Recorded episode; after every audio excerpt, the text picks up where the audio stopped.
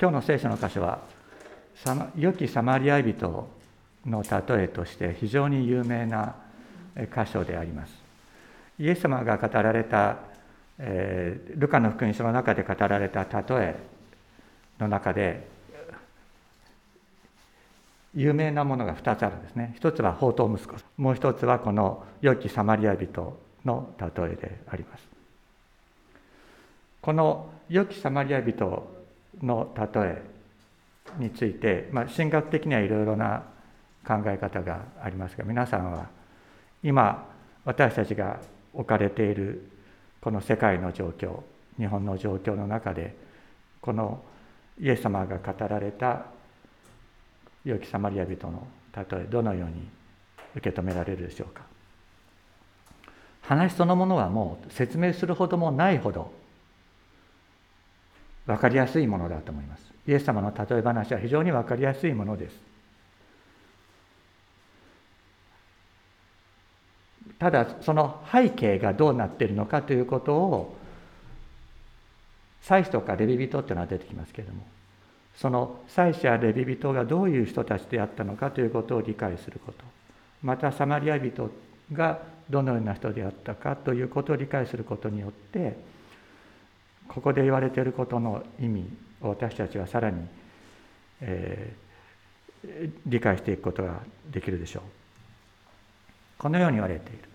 さて、ある律法の専門家が立ち上がり、イエスを試みようとしていった。先生、何をしたら永遠の命を受け継ぐことができるでしょ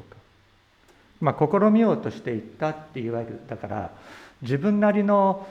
答えは持ってたわけですよね。自分なりの答えは持ってた。で、律法の専門家だからそれなりに勉強してきているし、後でイエス様があなたが言ったことは正しいとおっしゃったわけだから、自分なりに律法を研究し勉強して同じような結論には達していたということではありますね。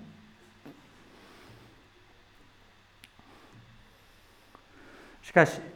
私は死とともに永遠に消え去ってしまう存在なのか、この人は何をすれば、どうすれば永遠の命を受け継ぐことができるかと尋ねているわけですから、自分自身は死とともに永遠に消え去ってしまう存在なのか、それとも永遠の神との関係の中に死後もあり続ける存在なのか、終わりの復活の日に滅ぼされず命を与えられるためには何をすればよいのかという、そういう思いを持っていた。このように思うこと自体はもちろん悪いことではないわけですね。永遠への思いを持つということは、それは良いことだと思います。だけどここで問題なのはね、何をすればというところであるわけですね。思いはね、自分の行為に向いてるんですよ。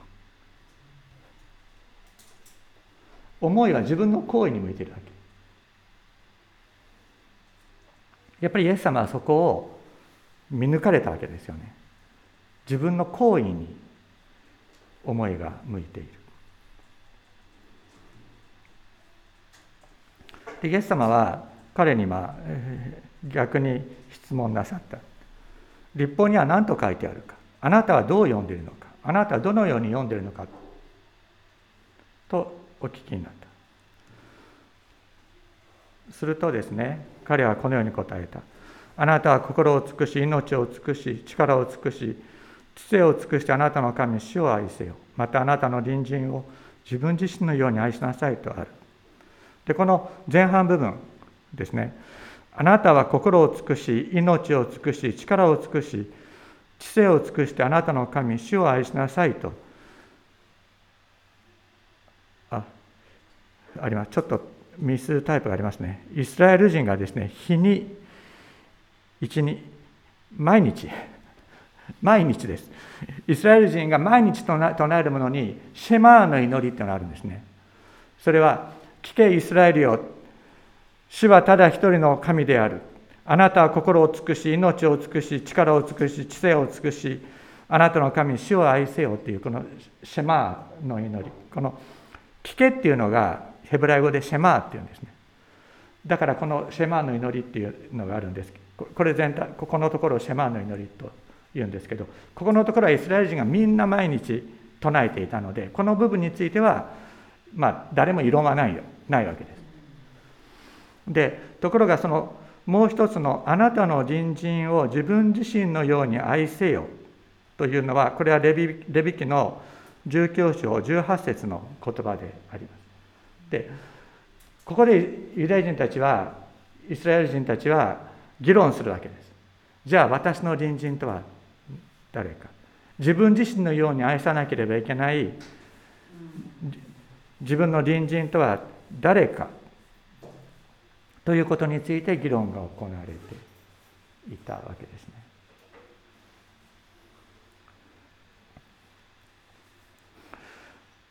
で、そこでイエス様は言われた。あなたの答えは正しい。それを実行せよ。そうすれば命を得るとおっしゃった。しかし彼は自分が正しいことを示そうとしてイエスに言った。では私の隣人とは誰か。これまさにこの当時議論されていたことについてイエスの見解を求めたということなんですね。イエスの見解を求めた。だから試したわけですね。そういう意味です。イエスは答えられた。ある人がエルサレムからエリコに向かって、これは大きな人通りの多い道ではあったんですけれども、下っていったが強盗に襲われた。強盗が待ち伏せをするような場所があっただろうと思います。で、強盗たちはその人の着ているものを剥ぎ取り、殴りつけ、半殺にしたまま立ち去った。たまたま祭司が一人その道を下ってきたが、彼を見ると反対側を通り過ぎていった。同じようにレビ人もその場に来て彼を見ると反対側を通り過ぎていった。これどういう気持ちですかね。これ電車に乗ってて自分が座ってて近くに老人が立ってるのを見て見ないふりをするっていうのと同じ気持ちですかね。どうでしょうか。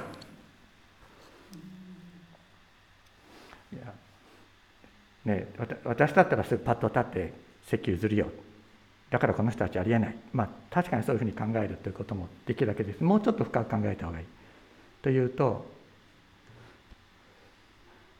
この人ひょっとしたら死んじゃうかもしれないんですね。ほっとかれると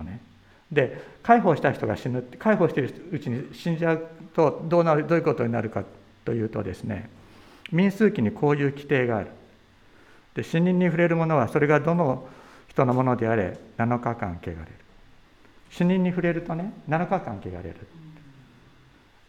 で、そのものは3日目と7日目に、先の水、目牛の灰によって清められた水で身の汚れを除いて、清くならなければいけない規定されている。で、死人すなわち死んだ人間の魂はこの魂っていう言葉は人間の命のことを聖書の中で魂と訳されることが訳されているのが多いので分かりにくいんですけど、死んだ人間の魂っていうのは人の遺体のことなんですよ。人の遺体のことを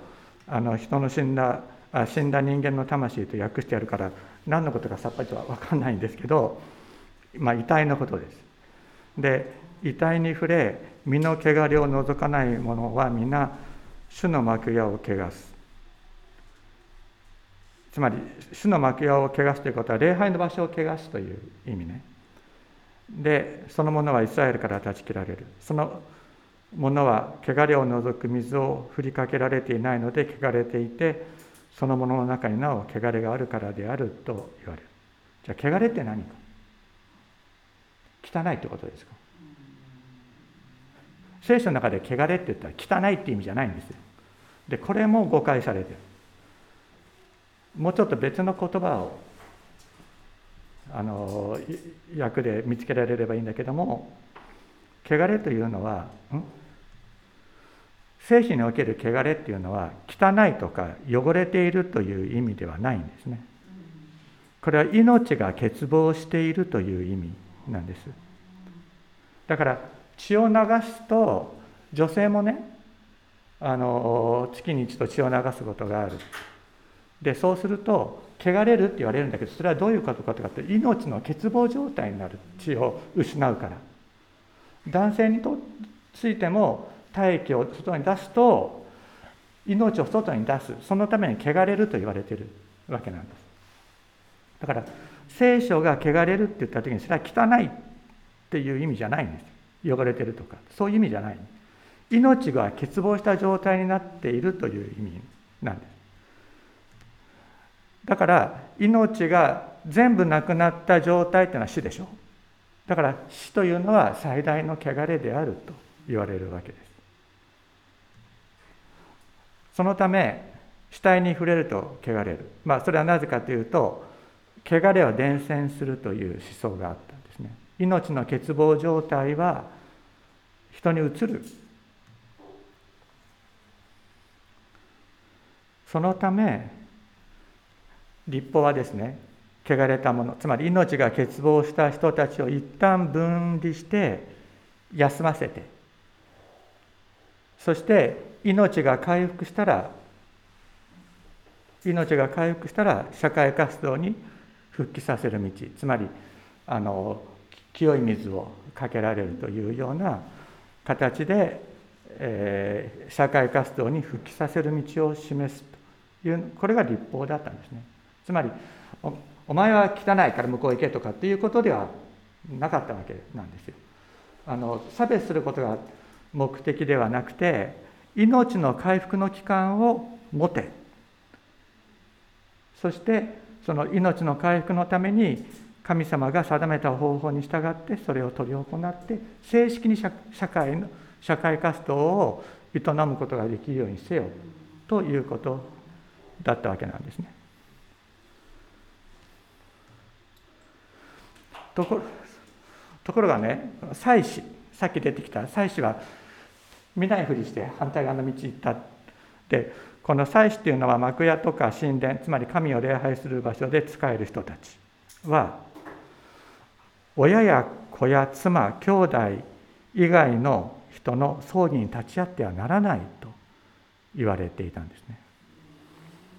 ね。親族の場合には、近親者の場合には、葬儀をしなければいけない。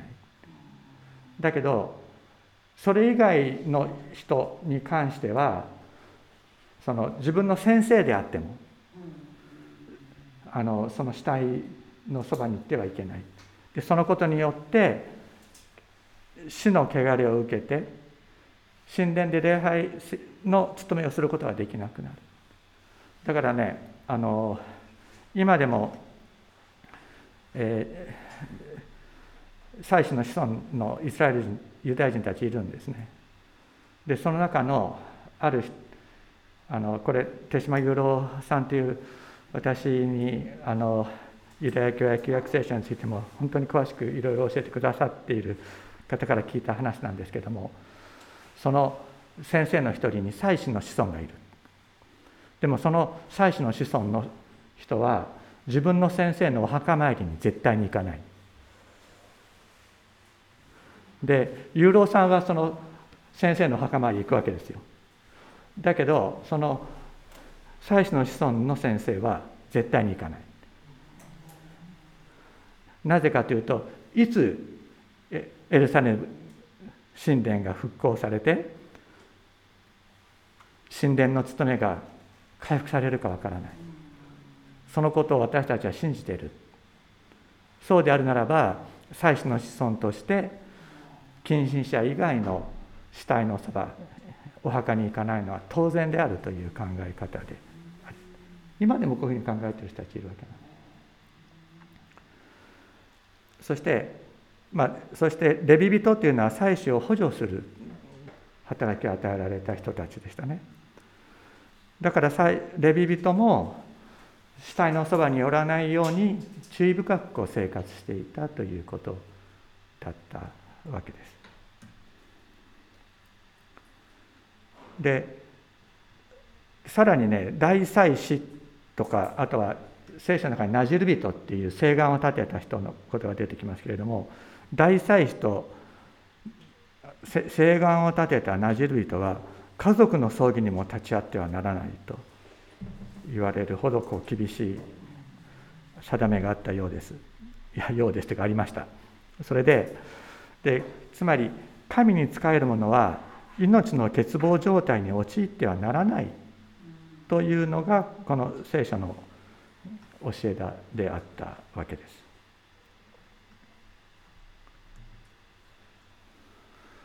ところが、旅をしていた一人のサマリア人はその人のところに来ると見てかわいそうに思った。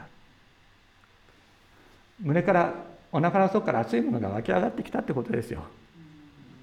その人を見て、そして近寄って傷にオリーブ油とブドウ酒を注いで包帯をし、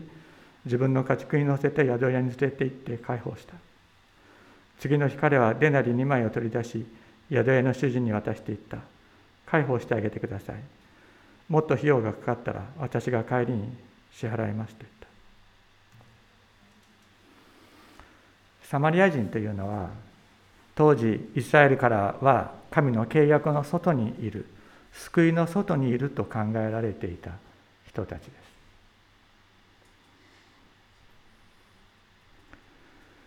サマリア人が救われるなんてことはありえないというふうにイスラエルの人たちは考えていた。仲が悪かったんですね。で、この3人の中で誰が強盗に襲われた人の隣人になったと思うか。彼は言った。その人に憐れみ深い行いをした人です。するとイエスは言われた。あなたも言って同じようにせよ。イエス様はここで、イエス様はすごいことをおっしゃってるんですね。誰が命を得たか、サマリア人だって言って。もちろんその助けられた人もこの命を救われたわけです。それと同時にサマリア人、この人の隣人となったサマリア人も永遠の命を得ているぞとイエス様はおっしゃった。これものすごい発言だった。だけど考えてみてください。このサマリア人は永遠の命を得るために強盗に襲われた人を助けたんですか？皆さん、このね、例え話を聞いて、あ、そうか、困ってる人を助けたら永遠の命もらえるんだったら、じゃあ困ってる人を見て、じゃあ今まで助けなかったけど明日から助けることにしようか、そういう話じゃないんですよ。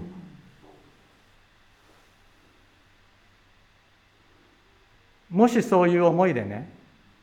私たちが困ってる人を助けるとしたら、イエス様は何て言われると思いますか？偽善者よっておっしゃるんじゃないでしょうか。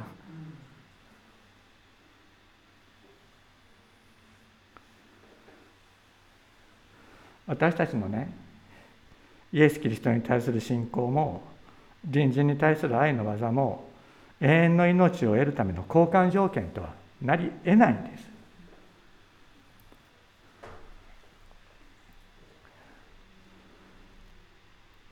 私は日本に帰ってきてから一般の福音派の教会の人たちとの付き合いの中に、交わりの中に生きるようになりましたけれども、よく聞きましたね。あなたは罪があります。罪を認めてイエス様の十字架を信じなかった地獄に行きます。だからあなたは天国に行くためにイエス様を信じなければなりませんってよく言われた。交換条件でしょ、これ。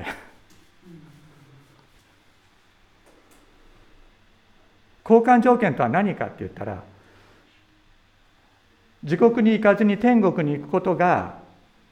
一番大事。であって、イエス様を信じることは手段だということになるわけです。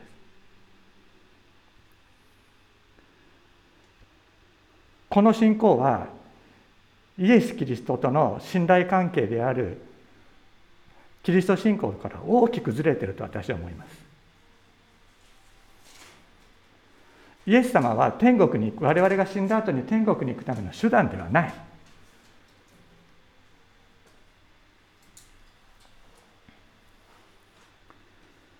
また誰かが倒れているのを見てかわいそうに思って助けてあげる、それは私たちが天国に行くための手段などではありえないんですよ。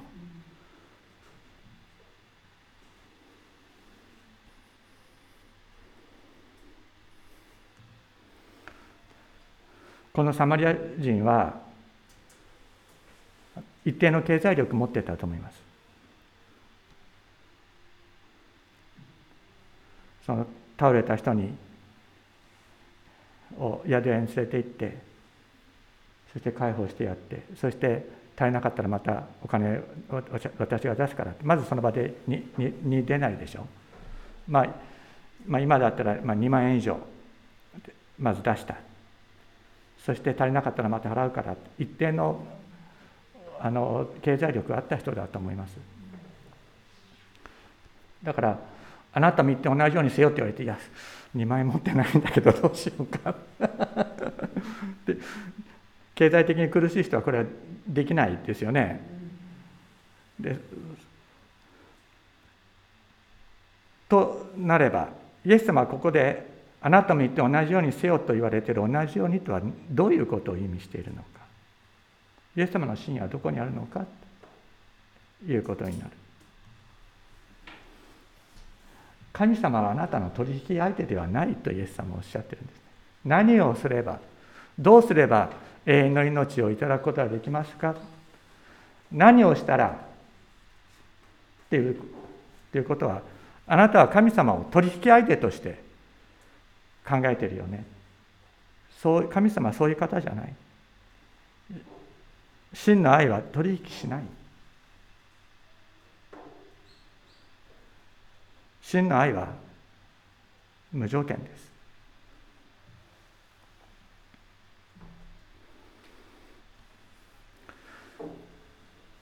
このウクライナ戦争でね、日本にいたら分かりにくいですけど、やはりヨーロッパは地続きですから、ウクライナからポーランドやドイツの方に逃れてくる方々たくさんいらっしゃって、そして私の友達の中にもウクライナの人たちを自分の家庭に招き入れて、そして彼らが自立していくことができるように援助した人がいます。永遠の命をもらうためにやったんですか？絶対違うと思います。彼らの惨状を見て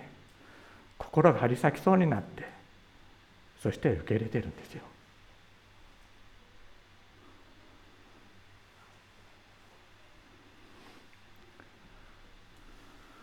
もし私たちがね、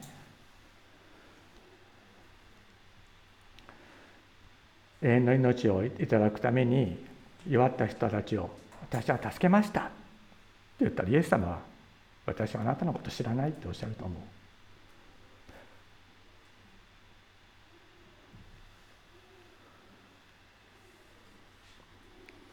私はあなたの名によって大いなる働きをしたではありませんか。いや、私はあなたのこと知らない。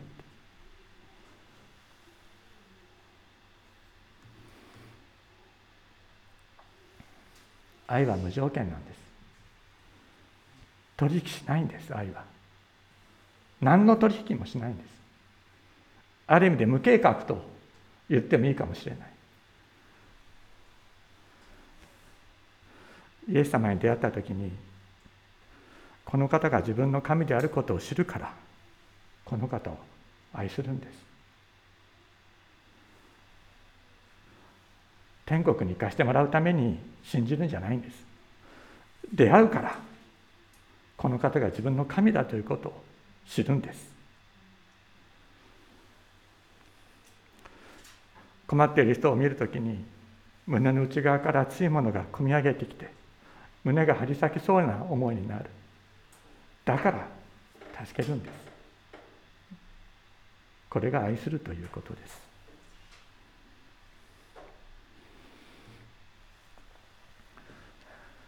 マタイの福音書にイエス様は最後の説教でこう言っておられます。それから王は右にいる者たちに言います。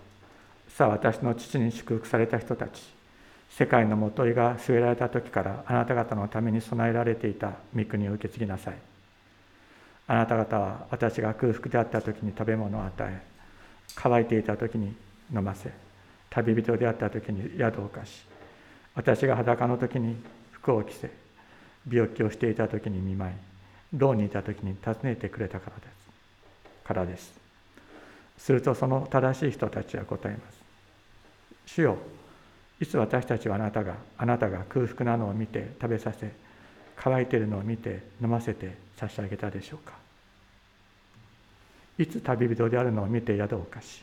裸なのを見て着せて差し上げたでしょうか。いつ私たちはあなたが病気をしたり牢におられたりするのを見てお尋ねしたでしょうか。すると王は彼らに答えます。誠にあなた方に言います。あなた方がこれらの私の兄弟たち、それも最も小さい者たちの一人にしたことは私にしてくれたのだ。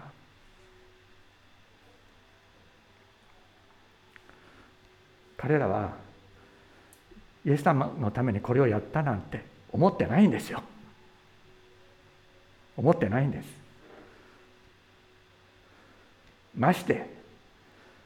天国に行くためとか永遠の命を得るためにとかって、そう思いなんか全く持ってないんです。全く持ってないんです。ただ胸が張り裂きそうになる。苦しんでいる人たちを見ると胸が張り裂きそうになる。お腹の底から熱いものが湧き上がってくる。その思いによって成した行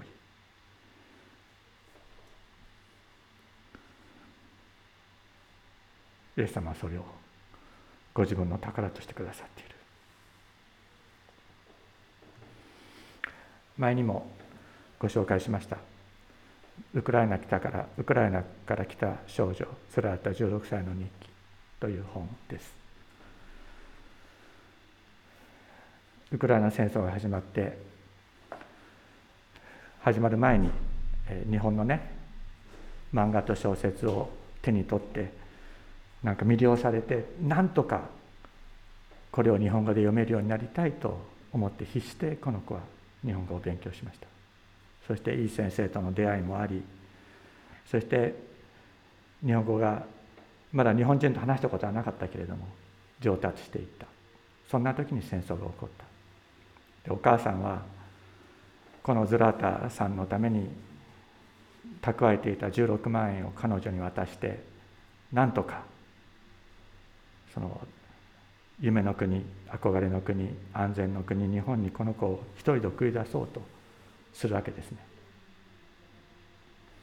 そして日本から、その人はお母さんとこのズラータはワルシャワから日本に、ポーランドのワルシャワから日本に来るために、本当に大変な苦労をしていくわけですけれども、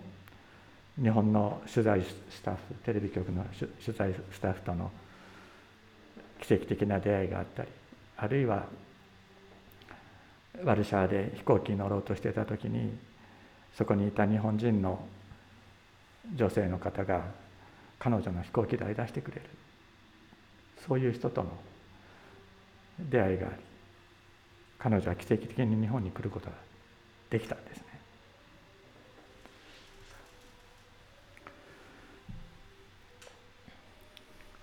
このウクライナ戦争、本当にこの戦争を仕掛けている者たちに対する激しい憤りを禁じえませんけれども、そこで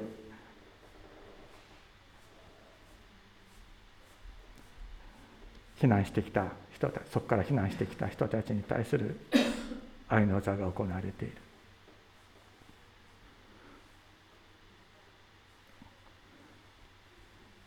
悪の力が世を席巻しようとするときに、やはりそこに神の国を作る働きというものも同時に行われているんだということを、私たちは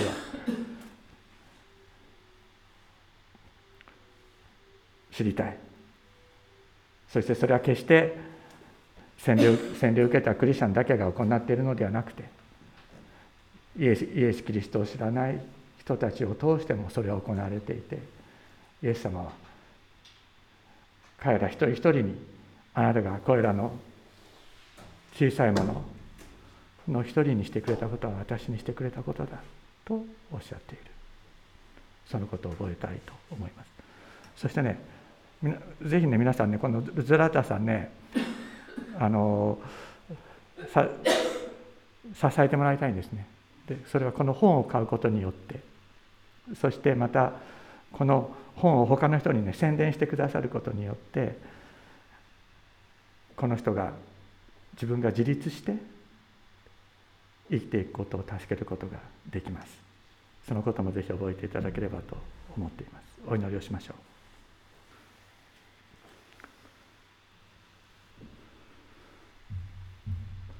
私たちの王である